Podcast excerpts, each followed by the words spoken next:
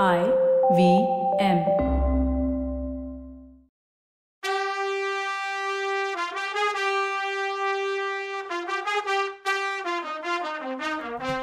வணக்கம். Welcome to கதை பாட்காஸ்டின் பொன்னியின் செல்வன் எபிசோட் தேர்ட்டீன் கதை சொல்பவர் கவிதா வணக்கங்க. நான் கவிதா பேசுகிறேன் நம்ம ஹீரோ வந்தியத்தேவன் கரிகாலன் கிட்ட இருந்து கொண்டு வந்த ஓலையில் ஒன்று சுந்தர சோழர்கிட்ட கொடுத்துட்டு இன்னொன்று சின்னவர்கிட்ட இருந்து காப்பாற்றி வச்சிருக்கான். சின்னவர் ஆளுங்க கிட்ட இருந்து தப்பிச்சு இப்போ இளையராணி பழுவூர் நந்தினி தேவி கிட்ட இருக்கான். இப்போ தான் அவளை பார்க்குறான் ஐ மீன் ரெண்டாவது தடவையா. அவள் மோகனாங்கி அழகி வசீகரி. இவளை நீலாம்பரி ரம்யா கிருஷ்ணன் மாதிரி இமேஜின் பண்ணிக்கோங்க. அதே மாதிரி அழகும் திமிரும் சேர்ந்த ஒரு கேரக்டர் திமிரை அவ்வளோ வெளிப்படையாக காட்ட மாட்டா. ஆனால் அதுக்கு முன்னாடி அவள் அழகில் மயங்கி எல்லாரும் அவள் காலடியில் இருப்பாங்க. நம்மால் கொஞ்சம் அழகான பொண்ணுங்களாக இருந்தால் கேட்கவா வேணும்? ஆனால் இவக்கிட்ட எப்படி பேச போகிறான் வந்த காரியத்தில் கண்ணாக இருப்பானா? பார்க்கலாம். இவனை பார்த்து நந்தினி சிரித்த அந்த மொமெண்ட் இவன் புத்தி வேலை செய்கிறத நிறுத்திடுச்சு. இருந்தாலும் சமாளிச்சுட்டு தேவி என்னை பார்த்ததும் உங்கள் வேலைக்காரிக்கு நான் மந்திரவாதியா இல்லையான்னு சந்தேகம் வந்துடுச்சு அப்படின்னு சொல்லி இன்டைரக்டாக நான் உங்கள் மந்திரவாதி இல்லைன்னு போட்டு கொடுத்துறாதீங்கன்னு ஒரு ரெக்வஸ்ட் வச்சான் போல. உடனே நந்தினி அவள் அப்படிதான். இப்படி ஏதாவது டவுட் அடிக்கடி அவளுக்கு வந்துட்டே இருக்கும் அப்படின்னு சொல்லிட்டு மெய்டை பார்த்து ஏண்டி நீ இங்கேயே நிற்கிற போய் கதவு கிட்ட வெயிட் பண்ணு. யாராவது வந்தால் கதவை அடித்து சாத்து. அதுதான் சிக்னல் அப்படின்னு சொன்னான்.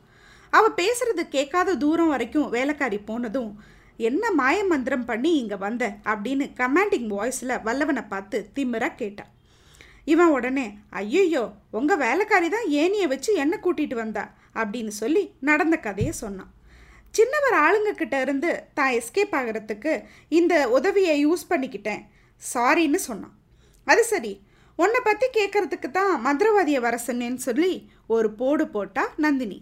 நம்ம ஹீரோக்கு பயங்கர சர்ப்ரைசிங்காக இருந்தது. என்னை பற்றி என்ன கேட்கணும்? அப்படின்னு கேட்டான். இல்லை நேற்று உன்னை பார்த்ததுலேருந்து ஓ ஞாபகமாகவே இருந்துச்சு. உனக்கும் எனக்கும் ஏதாவது பூர்வ ஜென்மம் அதாவது முன்பிறவி கனெக்ஷன் இருக்கான்னு தெரிஞ்சுக்கலான்னு மந்திரவாதியை வர சொன்னேன்னு சொல்லி அவள் விளையாட்ட ஆரம்பிச்சா நந்தினி.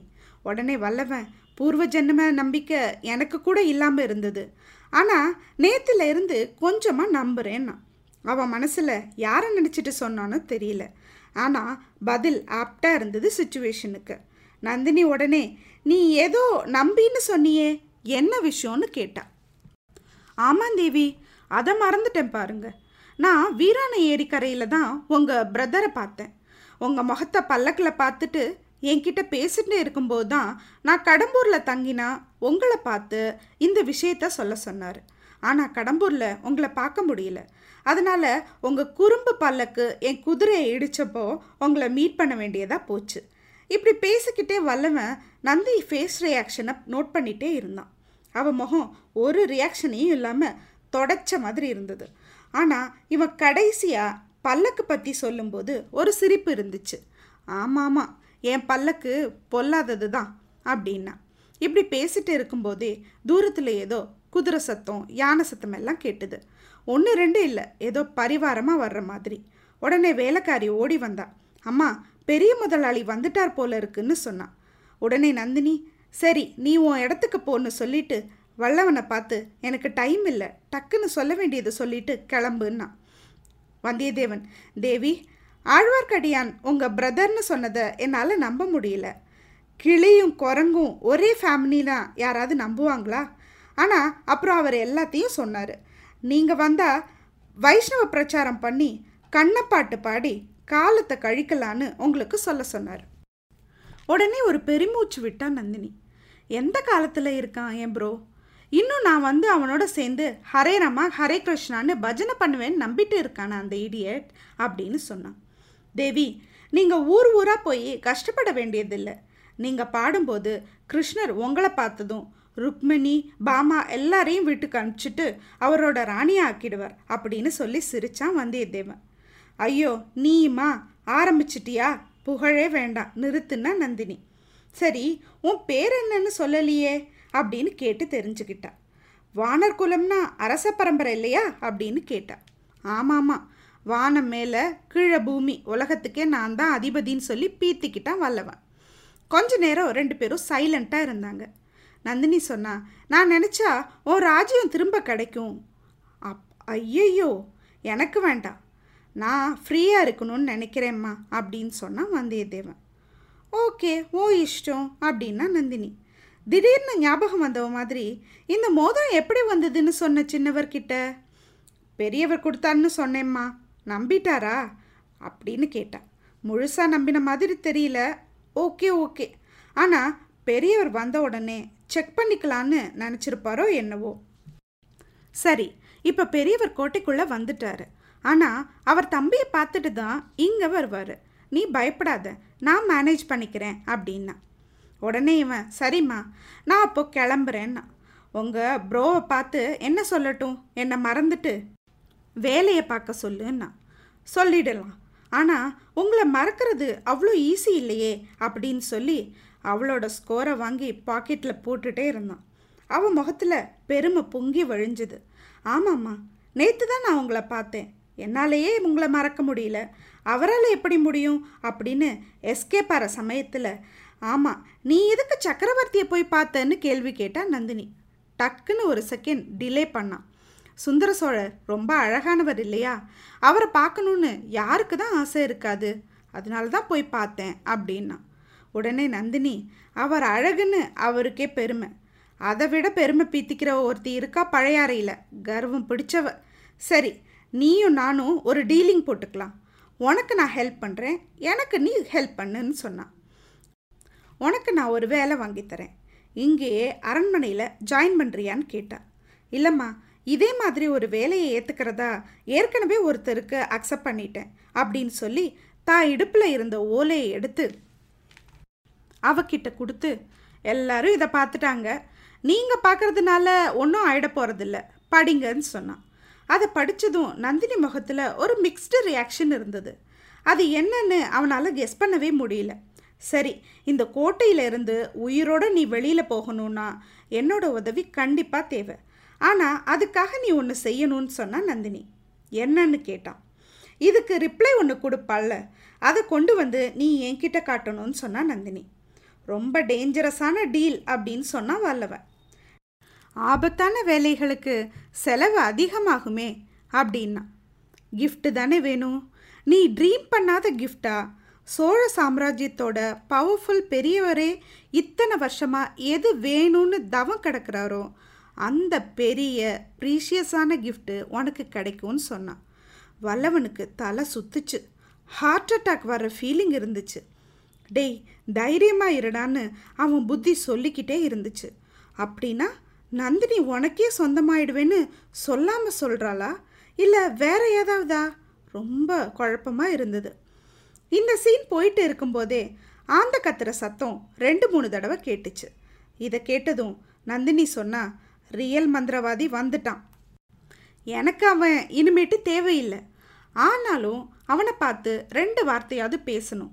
நீ போய் அந்த மண்டப இருட்டில் மறைஞ்சு நில்லுன்னு வேலைக்காரி போனதுக்கு ஆப்போசிட் டைரக்ஷனை காட்டினான் அவன் அந்த சைடு போய் கொஞ்சம் இருட்டாக மறைவா நின்றுக்கிட்டான் அதை என்ஷூர் பண்ணிக்கிட்ட நந்தினி எழுந்து போய் வாசலில் நின்றுட்டு மூணு தடவை கை தட்டினான் இருட்டாக இருந்த நந்தவன சைடில் இருந்து ரியல் மந்திரவாதி வந்தான். அவன் உள்ளே வந்ததும் அவனோட முகத்தில் லைட்டு வெளிச்சம் விழுந்துச்சு. ஏற்கனவே இவனை நாம் பார்த்துருக்கோம். ஆமாம் ஞாபகம் இல்லையா? சொல்கிறேன் திருப்புறம்பயம் காட்டில் பள்ளிப்படை கோயிலில் ஆழ்வார்க்கடியான் நம்பியை பார்த்தா பார்த்த இடத்துல கொல்லுங்கன்னு சொன்னா இல்லையா? ரவிதாசன் அவனே தான் இவன் எப்படி இங்கே வந்தான்? இவனுக்கும் ராணிக்கும் என்ன கனெக்ஷன் இவன் தானே தஞ்சாவூர் பொக்கிஷமே நம்ம கையில் இருக்குன்னு சொன்னவன். இப்போ புரியுதா? எங்கேருந்து இவனுக்கு காசு வருதுன்னு? அவன் உள்ளே வரும்போது லைட்டு வெளிச்சத்தில் அவன் முகத்தை பார்க்க பயங்கரமாக இருந்தது. கோபத்தோட பார்க்க இன்னும் பயங்கரமாக இருந்துச்சு. ஓம் ஹூம் ஹ்ராம் பகவதி சக்தி சண்டிகேஸ்வரி அப்படின்னு என்னென்னவோ சொல்லிக்கிட்டு கீழே ஒரு பலகையில் உட்காந்தான் அந்த மந்திரத்தை எல்லாம் பார்த்து அசர்றவளா நந்தினி போதும் போதும் உன் சீன் நிறுத்துன்னா. இந்த வேலைக்காரி இடியட் வாசப்படியில் உட்காந்து தூங்குது போல இருக்கு. அவர் கோட்டைக்குள்ளே வந்துட்டாரு. சொல்ல வேண்டியதை சீக்கிரம் சொல்லு. எந்த நிமிஷமும் இங்கே வந்துடுவார் அப்படின்னா. உடனே பாம்பு மாதிரி சீருனா ரவிதாசன். நன்றி கெட்டவளே நீ நிறைய விஷயங்களை அப்பப்போ மறந்துடுற. அதனால தான் நான் சொல்ல வேண்டியிருக்கு. கேட்டுக்கோ அப்படின்னு ஒரு மூணு வருஷத்துக்கு முன்னாடி ஒரு ஃப்ளாஷ்பேக் போனான். நாமளும் அவனை ஃபாலோ பண்ணலாம். மதுரையில் வைகை நதிக்கரையில் ஒரு நாள் நடுராத்திரி. ஒரு பொணத்தை எரிக்க தீ மூட்டி இருந்தாங்க. சாஸ்திரப்படி சம்பிரதாயப்படி அதெல்லாம் ஒன்றும் இல்லாமல் ஏதோ அங்கே கிடந்த விறகு கட்டை இதெல்லாம் வச்சு நாலஞ்சு பேர் அந்த பொணத்தை எரிக்க ட்ரை பண்ணாங்க. ஏதோ மறைவாக மரத்துக்கு பின்னாடி வச்சுருந்தாங்க. அதை தூக்கி நெருப்பில் போட்டாங்க. அப்போ இன்னும் ரெண்டு பேர் உன்னை ஏதோ மறைவான பிளேஸ்லேருந்து இழுத்துட்டு வந்தாங்க. உன் கை காலெல்லாம் கட்டி வாயையும் அடைச்சி வச்சுருந்தாங்க. நீ அழுதுட்டு இருந்த. உன்னைய தூக்கி அந்த பணத்தோட போட்டு எரிக்கிறது தான் அவங்க திட்டம். போடுறதுக்கு முன்னாடி அவங்க எல்லாரும் சேர்ந்து ஒரு சத்தியம் பண்ணாங்க. அது என்னன்னு அவன் சொல்லலை. அதெல்லாம் பார்த்துட்டு இருந்த நீ ஏதோ சொல்ல ட்ரை பண்ண. ஒருத்தன் வாயை மூடிட்டுருன்னு திட்டுனான். இன்னொருத்தன் பாவம் சாக போகிறவ என்ன சொல்கிறான்னு கேட்கலான்னு சொன்னான். சரின்னு உன் வாய்க்கட்டை ரிமூவ் பண்ணாங்க. அப்போ நீ என்ன சொன்ன? ஞாபகம் இருக்கா? அந்த இறந்து போன மனுஷனை கொன்னவங்களை பழி வாங்குறதுக்கு நீயும் உதவி பண்ணுறதா சொன்ன. அதை சத்தியமாகவும் கொடுத்த. மற்றவங்க நம்பலை. ஆனால் நான் நம்பினதுனால நீ இன்னைக்கு உயிரோடு இருக்க. மறந்துட்டியா? அப்படின்னு கேட்டான். உடனே நந்தினி மறக்கிறதா? நெஞ்சில் நெருப்பால் எழுதி வச்சுருக்கேன். அவ்வளோ குயிக்காக மறந்துடுவேனா? அப்படின்னு கேட்டான். உடனே ரவிதாசன் இன்னும் சொல்கிறேன்னு கேளு. அப்புறம் ஒரு நாள் நாம் எல்லாரும் காவிரிக்கரை ஓரமாக காட்டு வழியில் போயிட்டு இருந்தோம். பின்னால் திடீர்னு குதிரைங்க வர சத்தம் கேட்டுச்சு. சரி மரத்துக்கு பின்னாடி ஹைட் பண்ணிவிட்டு அவங்க ஏரியா கிராஸ் பண்ணதும் போகலான்னு எல்லாரும் போய் ஒளிஞ்சுக்கிட்டோம். ஆனால் நீ மட்டும் நடு வழியில் நின்ன அப்படின்னு சொல்லி நிறுத்தினான். காட்டு வழியில் ஒரு நாடோடி கூட்டத்தோடு திரிஞ்சிட்டு இருந்த நந்தினி பழுவேட்டரையரை எப்படி கல்யாணம் பண்ணிக்கிட்டா?